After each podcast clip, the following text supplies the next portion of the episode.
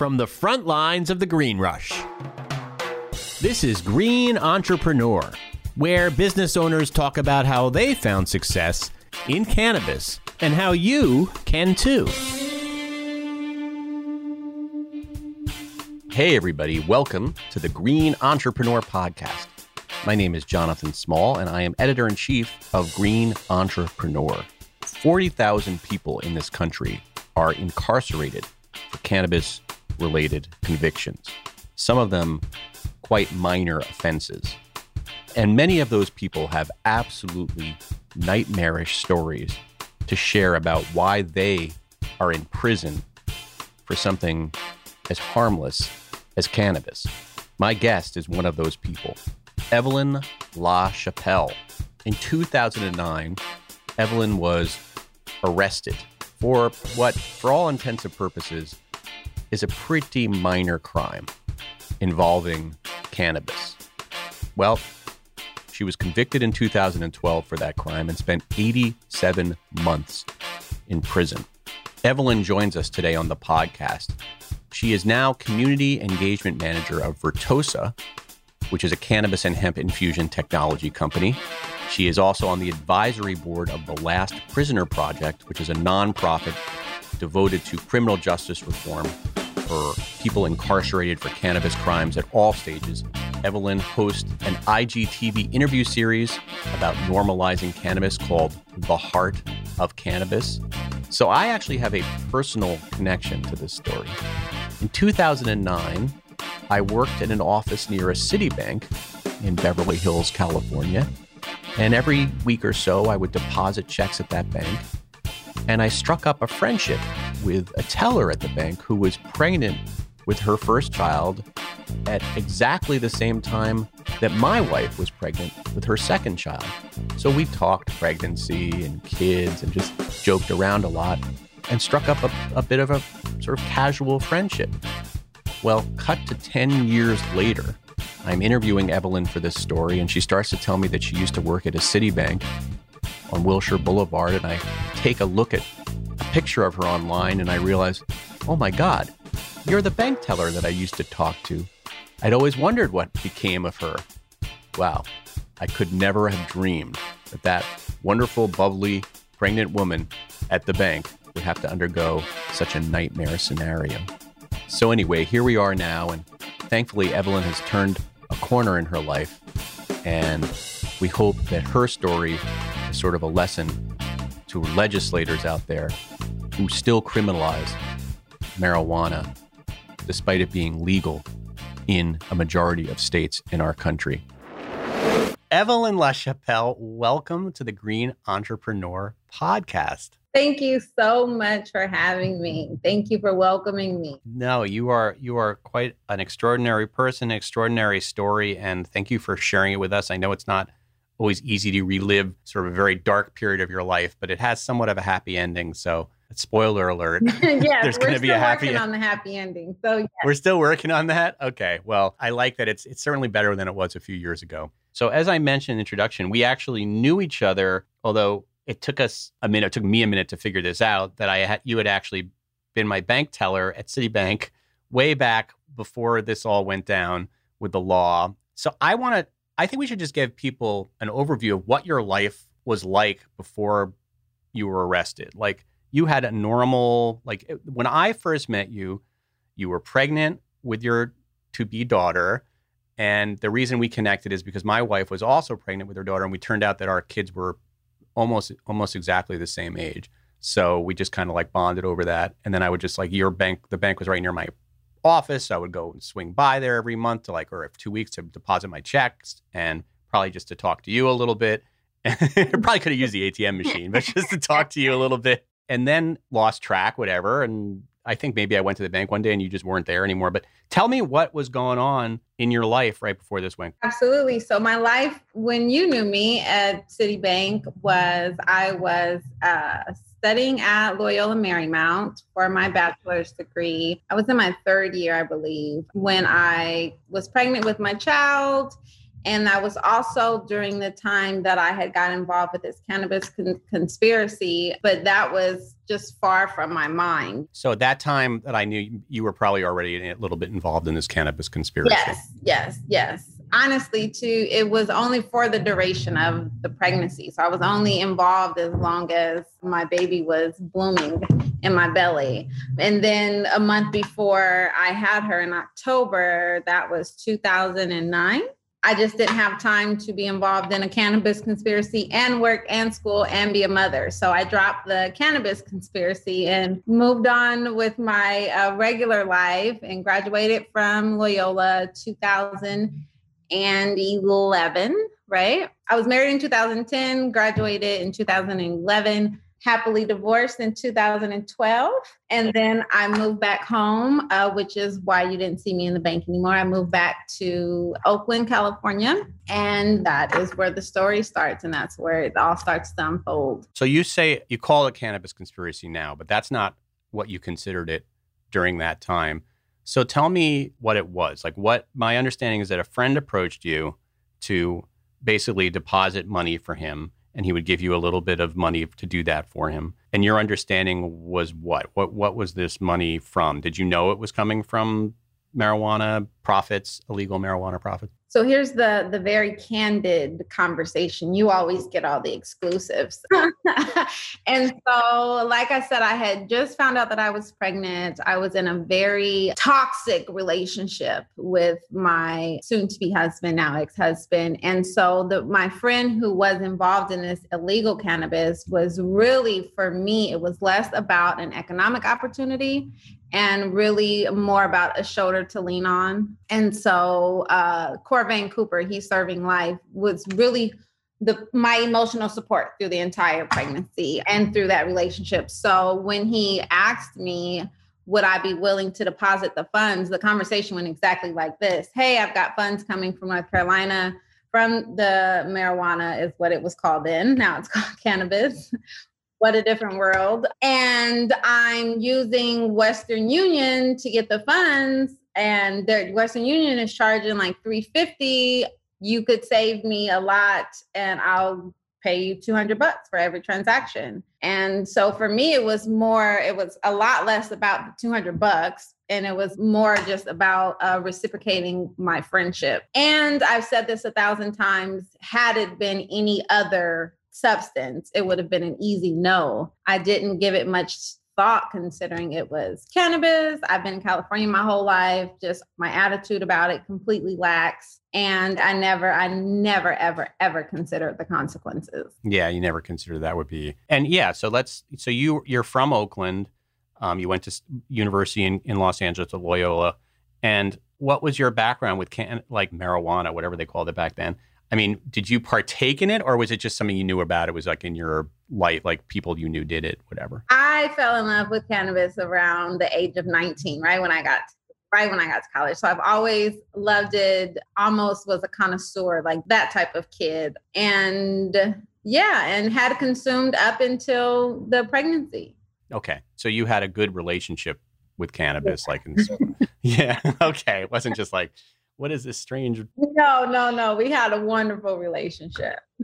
okay, okay. So you're doing this for your friend, and life goes on, right? You, you. I mean, not. It sounds like you had a not a great, you, as you said, a toxic relationship with your husband. So that that ended. Your daughter was born. You moved back up to Oakland, and at that point, you what you were working another job or? So yeah, at this point, I've come home. I have. This is what really shocks me is that I had come home and got licensed through the state of California for to be a life insurance sales and for that you have to be fingerprinted and everything is run and i not a problem. I passed that with flying colors. My license is issued. And then two months later i'm stopped by a sheriff. I don't have my id on me and he runs my name and now there's a warrant. And so it's like how did this you, you, were stopped by a sheriff on a, on a traffic violation. I was stopped uh, by a sheriff in front of my mom's house because a neighbor reported a suspicious car.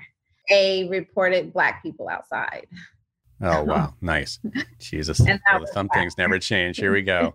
And that was in Oakland? That yeah, that's like it was in San Lorenzo, which is like right on the outside of Oakland, but she just moved to a, like a gated condo uh, community and I had went outside to smoke. My mom would have allowed me to smoke on the patio, but I'm just going to sit in the car. I was only outside no longer than 15 minutes. Cannabis is completely legal. So when the sheriff approaches the car, I am still completely unconcerned. I'm just like, hey, there's there's no illegal weed in the car. There's actually no weed in the car. I'm going in the house and I'm gonna go to bed. And and he he ran my name and I'm still thinking this is not an issue. It's legal. And then he informs me that there's a warrant for my arrest from something from four years ago. Did he explain to you what it was? Oh, I wish he had he that was above his pay grade.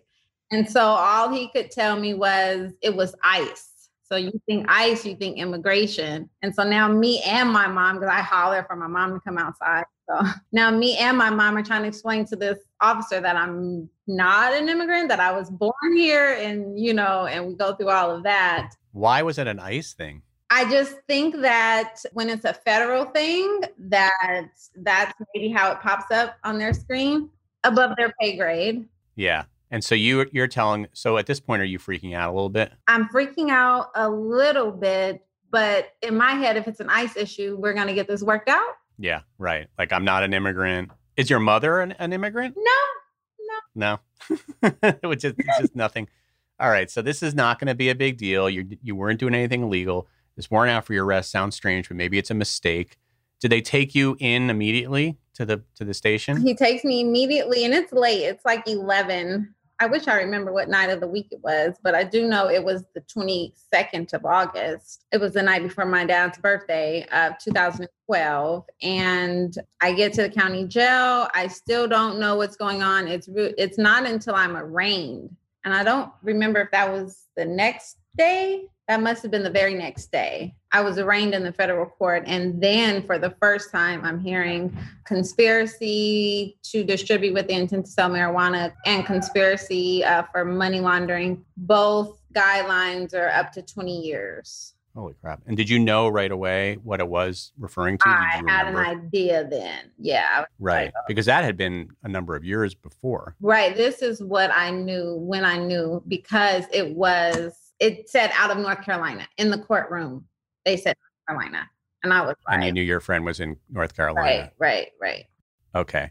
And what was his name again? Cor- Corvain Cooper. Corvain Cooper. Were you in touch with Corvain Cooper at that time? Or you have you been out of touch with him? I hadn't talked to Corvain since the baby was born. So October 2009. Um, he also had a daughter. So we all have daughters at the same time. His daughter was born in August and mine in October. And we just sort of decided to focus on our relationships and had not seen or talked to each other since 2009. So once you found out what it was for, now you're getting a little more nervous because you're like, okay, this is a thing that I actually did do, but you didn't realize it was going to be this bad. But so what happens next? Do they immediately put you in prison, in jail, or? No, I sit there for four and a half days or so in the county jail, and then they released me on a bond. And so on bond, uh, meaning pre-trial. So for a year, that was from August 2012 to October of 2013. I was on pre-trial, sort of preparing to, you know, go to trial and fight this case.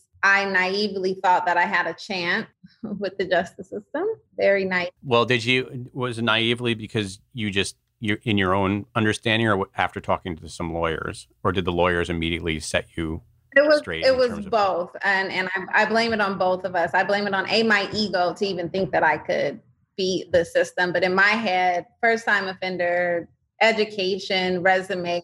I wasn't a drug lord. Right. All you're doing was depositing money for somebody else. Right. And I wasn't even doing the deposit. So the background is the cannabis was shipped to North Carolina and the people that received it would deposit the funds into my account in North Carolina. And all I would do was take it out up the street out of my regular account. I didn't like hide my name. I didn't make it my regular checking account that I had had since I had my first job when I was 16. And so you would take it out of the bank and then send it to them? Is that how it would work? No. And then me and Corvain would have lunch because he'd bring me lunch every day and I just give him the cash. Okay. So, so at what point did you realize, uh oh, I'm in a bit of like I'm not going to get out of this so easily? When I showed up to trial, and the prosecution gives his opening statements and i mean it's like the movies it's like something you've never seen before um, and he's convincing the jury that i am a kingpin a drug lord and he's got a powerpoint and he's got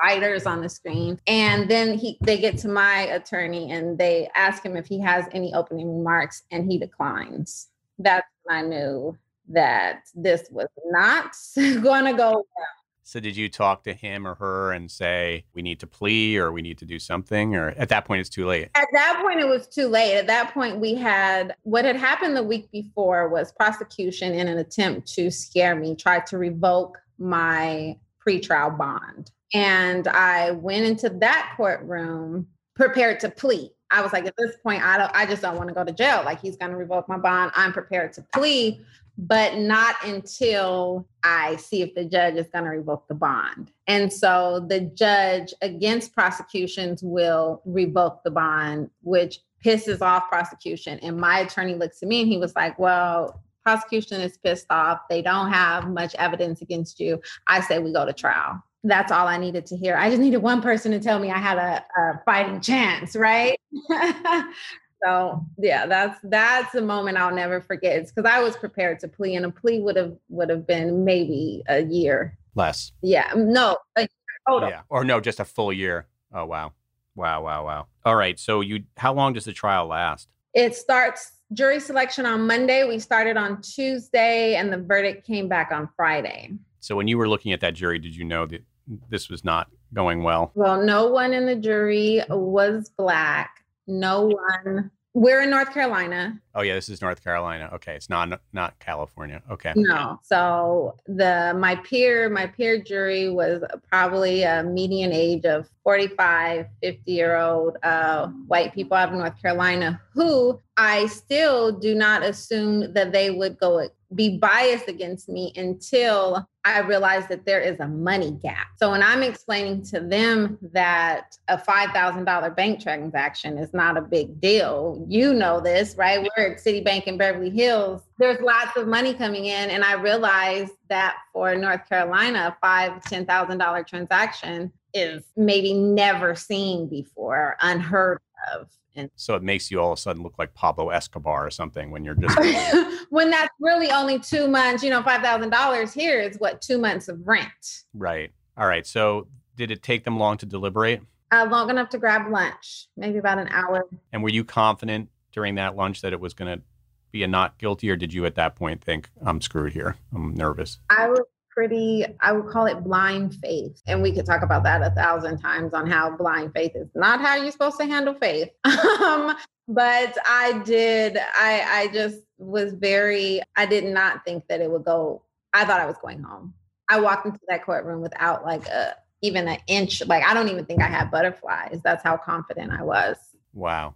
So it must have been pretty shocking when they read that verdict to you did you just break down? I mean, I, I would. I hit, I dropped to the chair, you know, like I put my head in my chair. And then my attorney taps me and he's like, get up because we can we can still fight for a bond. Like there's no chance. So then I kind of toughen up and I stand up and then I hear all the other guilty verdicts they usher us because I go to trial with two other co-defendants. They usher us in the back room. My attorney tells me that he is going to petition for a bond hearing, and then I never hear from him again. And is this somebody that you were paying a lot of money to? His fee was thirty-five thousand. He had gotten thirty-two in cash.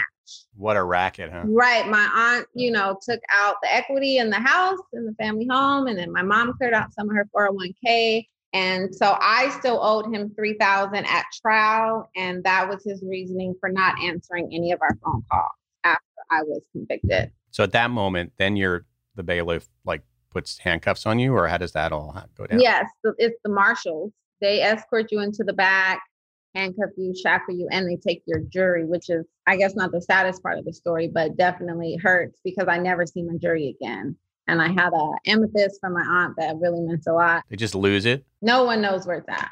Unbelievable. Those are the people that should be in jail. All right. So I know that in the article that you wrote for Green Entrepreneur, you know, one of the hardest things with you is, you know, putting on suddenly you're having to put on this Velcro jumpsuit at the county jail, right? And that was super uncomfortable and that was terrible. I I always tell this story to my family as a joke because it's my first night in jail. I've kind of gotten acclimated to the room, right? So they they usher you into like a pod is what it's called for probably like 30 other inmates. And I've sat down, I've got on the phone, some girls have offered me some toiletries, and then they call me up to medical with a group of people. So I still don't know what's going on into like an hour later where they ushering me to another cell and uh, asked me to get undressed and they hand me this green they called it a turtle suit there but it's like a green padded uh, vest and uh, undress put on the vest and now i'm ushered into a cell that doesn't have a, a pad or a bed. And i'm trying to sleep and it's my first night in jail. Just the thought of, there's a lot going on in my head. So breakfast comes at like three or four o'clock in the morning they knock on the door, they slide the tray. I put it down because I have finally fallen asleep, but then they knock and you only have 15 minutes, 20 minutes. So then they come back and collect it all. And I've not eaten any of it and realize that because I've attempted to ball up in a fetal position because there's no blanket, blanket, there's no pad. All of these, I guess, are luxuries only for those who are not suicidal. Then I've rubbed the Velcro up and down my knees and my elbows. So now all of that, I couldn't figure it out the next day. Like, what the hell happened? All of that yeah. Were you suicidal? No, you were just that they thought you were because you were so distraught. Or is that, sorry, is that a sensitive question? No, it's because in the moment I was not suicidal. There's a questionnaire when they get you in there and they say, Have you ever had any thoughts of endangering yourself? And I was like, Well, actually, I would jump off of a bridge now. And I don't know how the officer wrote that. So I don't know if that's what led me to suicide watch or if it was during my intake with the nurse. I was extremely hysterical at that point, crying uncontrollably. The thoughts of, of my daughter. I mean, that's the harm. So, how old is your daughter at this point? She had just turned four on the 8th, and I was convicted on the 18th. So, you end up spending a lot of more time in that county jail than you were really supposed to, right? And was that a pretty rough place? It was actually the cleanest place. Um, but in, in terms of amenities, it was rough. It was, I spent 23 months in a county jail that's typically only to house you for a couple of months while you're waiting to be convicted and shipped to prison. But it was a maximum security uh, county jail. And so I did have my own cell. Um, I didn't have to share that space with anyone. It was really, it was pretty clean, but county jail food and commissary and toiletries and it is not like you wear shower shoes. So for 23 months, I wore these really flat sandals. There's no outside. There's like a, a, rec area that has windows at the top so you can get fresh air. And so for 23 months, no one is supposed to live under fluorescent lights. Yeah, no, it's terrible. And I mean, what were the other inmates like? Were they nice or were, were they scary? Uh, it was a little, I'll be honest, it was a little scary at first. And so I, I made sure that I uh, strategized and I made friends with all the big girls. Oh, really? that was smart. yeah, you see, you made friends with the big girls and you didn't have to do any, you were fine. They were like, okay. Yeah, yeah. Um, and I was on the other side of the country, which plays a big part in like jail life and prison life because you are like foreigner. Uh, most of these people know each other and, and run with each other. I had sat there for 23 months. I had seen some women leave and come back four times. Oh my goodness. So what did they think of this this this Oakland girl? Did they think did that they like that? Did, did you get respect for being like West Coast? I wouldn't call it respect for being West Coast, but I was there for so long that I had earned that respect. Like we had new officers come on, and I would have to tell the officers, "This is how you lock the doors. You press that button open this you you know, and so I sort of became the the pod, I don't know, mascot, I guess. No one else is there for that long. That's crazy. Yeah, because because you weren't really supposed to be. Do you ever understand why you were there for so long? Was it just a mess up in the bureaucracy of the system? I think because you're waiting for sentencing. So me, Natalia, and Corvain were all sent. Uh, were all convicted on the same day. Corvain was sentenced, that was October. I think Corvain was sentenced three or four months later and shipped off. Me and Natalia both were not sentenced until May 2015. Were you with Natalia at this time? We were together. Who's Natalia? I'm sure you probably said this in the beginning of the story. She's a friend that was also working on this. She was a friend who also got involved uh, months months after me. and she um we grew up so she's really like family known her my entire life but she we were convicted together and then she has medical conditions that was diagnosed in the county jail. And so when that happened they separated us. But other than that we had been in the same unit. All right so finally they send you to the prison system which is a little bit better. I mean it's hard to say jail and prison is ever good but it's it was better much more comfortable like in terms of your living conditions and the food and stuff like that a thousand percent better that it makes you upset that you sat in the county jail for that long because you can go outside and uh, the first count is at like six o'clock in the morning. The last one is at 9 30 and so from there you are like free range chickens for better. What did you do to keep yourself interested? Like it must be very boring. This is what the taxpayers are paying for. So i learned how to crochet. I did a lot of crocheting. Um, if you could make me a sweater after this, I could make oh not so much a sweater, but a really good blanket or a hat. Okay, okay. And I started again during COVID. It it was the craziest thing that when we sheltered in place, how quickly I reverted back to prison activities. Wow, you were probably pretty good at knowing how to be isolated socially and quarantined. Yeah, I ordered some yarn, I ordered some crochet hooks, and I was like, oh, back. So that's what you did all day? You just crocheted all day and talked? To friends? Yeah, I'd sit outside, I prop my feet up, I crochet. I got really good at ceramics. And so if anyone was ever looking for me, they check the ceramic room, they check the chapel, or I'd be right outside uh, crocheting. And do you make friends in prison? Yeah, you don't have a choice. I mean, I made really, I made friends that I'll never live without now in prison. It wasn't as bad. I was at a camp. And so I always say that because I, I don't know what it's like to be at like a maximum security prison and how dangerous that is. I've been on the phone with Corvain at the USP where I've heard someone get stabbed. Wow. Is he scared? Is he okay? And what's his? Yeah, I you know, you can't tell a man that he's scared, but he is not affiliated with gangs and and he's not affiliated with that lifestyle but because they gave him life you automatically have to be at the highest level which is really scary. When you were in prison did you meet other people that were in prison for cannabis offenses? Yes, I met two beautiful women. Uh, Deidre Butler, who was serving, I think, a 15 year sentence for uh, uh, cannabis out of the South, out of Louisiana, I believe. And then uh, Stephanie Shepard, who was also a constituent of Last Prisoner Project, was serving a 10 year sentence for cannabis out of New York.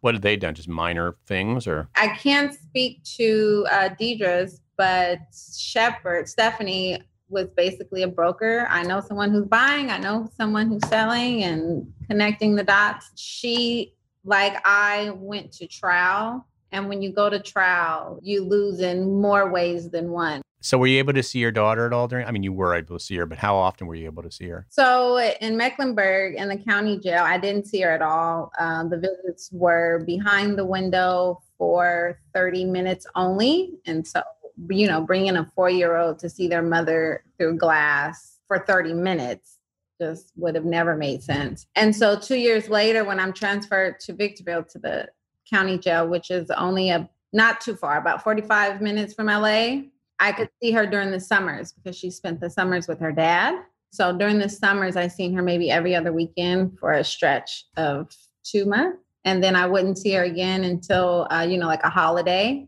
and then I was shipped to Arizona. And so then I, I think she came to Arizona three times. Well, those must have been very hard, those meetings. Yeah. The roughest one was so when they transferred me from Victorville to Arizona the second time, they allowed her dad to drive me. And so she rode. And so that was our first time. And so she's probably seven at this time. That was our first time in the car and in the world together. But it's only a six hour drive, and I'm going from one prison to the next. And so that's when I realized sort of the damage that was being done because she didn't lose it. She didn't, but she just let the tears roll down. And, and I knew then that my daughter was learning how to control her emotions for my sake. Fast forward. So, how long were you in prison? A total of five years, three months. Um, all for depositing some money for somebody for a substance that is legal in many states. For a substance that never should have been illegal. Yep. Very good point.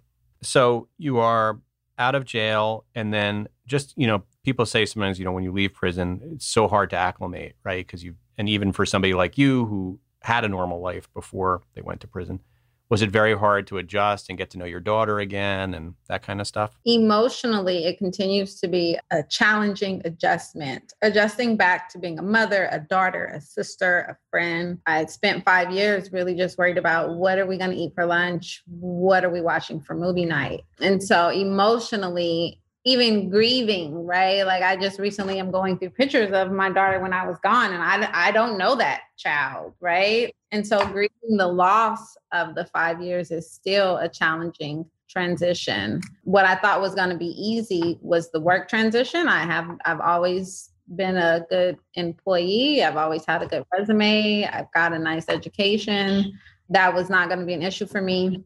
And it wasn't until it was, right? I came home and I got hired at a hotel, the Omni in San Francisco. Super excited to be working there. I I had always admired the Omni just in um, because of Oprah always sponsored her guests there. yeah. and so I was just, so super, yeah, I was super stoked to get on there. And then two months in, someone Googled my name and took it to human resources. And they had done their due diligence. She had already done a background check. I had passed it. I couldn't figure out how I passed it. She couldn't figure out how I passed it, but I had. And then she ran my name three more times after the Google incident and I passed all of those background checks. And none of that saved my job. I was asked to pack up my belongings. So that's really hard because here you are, you haven't even done anything wrong. Did you ever feel guilt about what you did? Even like, have you ever regretted? I mean, obviously, you regret it, but what's your feeling about it? My feeling has changed, and I'm so appreciative of that. And that's where uh, Last Prisoner Project comes in because guilt and regret will sort of eat at you. And so the prison system, after telling me I deserve 24 years in prison, and then in, in turn giving me seven years and then separating me, and I lost so much while I was gone that I definitely had started to adopt this idea that I had done something terribly wrong and that I was, you know, facing the consequences and almost deserved it because that's just what the system was set up to. How could I not think I had done something terribly wrong while sitting in prison? And now I look back at it now, what I had done wrong was go to trial. Right. If you had just said no, said please. It wasn't the crime, right? I've always, and I stand by it now, which is why I said the plant should have never been illegal. And in transitioning from the Omni to Last Prisoner Project and being able to share my story and have so many people listen, care, and feel heard is shifting my idea of you broke a terrible law to it was a terrible law, right? And so that is definitely helping to validate my experience. And I will always regret it because of the the consequences that my family suffered, but I don't feel like I broke a, a law. I don't feel like a criminal. I don't think you're a criminal. And I think tell me a little bit about how the last prisoner project how you guys found each other. So it was right after i got let go and they had already been in contact with corvain uh, because like i said they gave him a life sentence for cannabis. There's no other drugs there's no gun it's non-violent. And so they had already been in contact with him and helping him with his clemency when he told them you know you should talk to evelyn. And so i got to sit down with steve DeAngelo at harborside did an interview similar to this and I thought that was going to be it. And it has turned into so much more. I'm almost the face of it. I put a face to the story of their mission, which is, you know, all pot, all cannabis prisoners need to be set free. And those prisoners don't have a face. Those inmates don't have a face. And I've, I've been able to be that face and share my story. And I think it helps that I am not the image that people assume um, fits the description of an inmate in prison. Yeah. That's for sure. um, I have that going. yeah, yeah. And then you got this job at Vertosa. Did did Last Prisoner Project help you find another job in the cannabis space, or was that something they found you, or how did that all happen? It is both of those. So Last Prisoner Project is building a reentry program and, and I'll be on board with that, but it is not in place yet. And so they were doing a fundraiser at Big Rock here in San Francisco where they just asked me to come speak. Share the story. And in the audience, was the chief innovation officer austin and the ceo ben and they heard the story. And they austin connected me with me right away. He's like what do you do? We need you. And i was like i'm an events coordinator. I do events. Like i don't even have a space in the cannabis i'm not a grower. I'm not a bud like i don't i don't even i haven't even put myself in the cannabis space. And two weeks later he reached out and he was like we need an events director which has evolved into community engagement manager and so it worked. So what do you do? What does that what does that job actually do? Pre-COVID, it was a lot of events. I never realized that the cannabis industry is as popular as it is, but there's an expo, there's a conference literally twice a month, and uh, Vertosa being a new startup wanting to have a presence at all of that that was sort of under my bandwidth to make sure that we were there set up etc post covid because none of that is happening I have started the Heart of Cannabis, which is an IG live that goes every Thursday from Vertosa Inc. at five o'clock. And then I am taking care of all of our virtual events. I feel like there's webinars. There's so many more webinars. Yeah. I can't wait. So many more. I know. I know. Yeah. And then you gotta you gotta hear from people like me. You gotta go and oh no, this podcast stuff this is the fun stuff. And so, yeah, I'm Vertosa is really set on having a presence in the community. And so that is my job to make sure that we are engaged. So, what do you hope happens as a result of your experience and your work with Last Prisoner Project and Vertosa? Are you confident that all marijuana convictions will be expunged at some point, or are you just focused on people with sort of minor cannabis convictions like you? I don't know what a I don't really know what the difference between a minor and a major because it, it's cannabis is cannabis unless you've killed somebody or harmed somebody. That's different. Right, which is which is what it should be. I am not confident that uh, cannabis will be legal. I just don't have that sort of confidence, that blind faith in our system. But I do have faith that it will be decriminalized and hoping and my mission and purpose is that once it is decriminalized, that the 40,000 inmates that are currently incarcerated will find some relief in that. But my main concern is because that's sort of beyond me. That's above that's DC, that's laws. I don't have uh, any criminal justice background. And so my energy right now will be on reentry because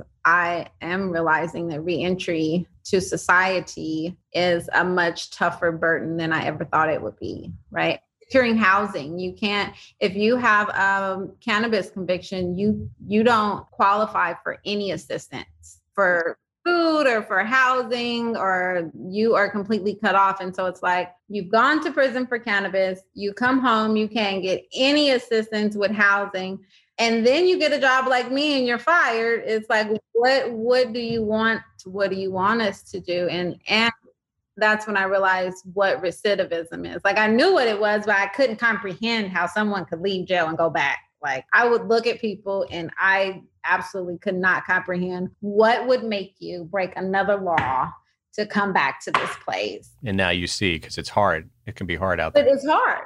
It's hard.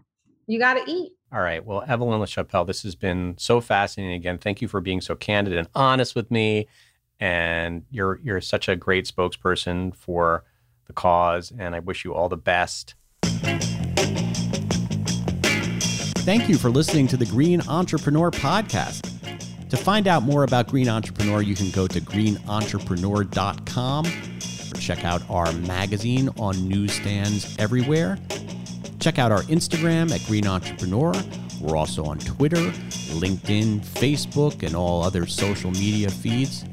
If you like this podcast and you'd like to hear more from me, Jonathan Small, check out my other podcast, Write About Now. That's W R I T E, to get some in depth interviews into the lives and stories of successful writers, how they got there, what they learned, and what you need to succeed.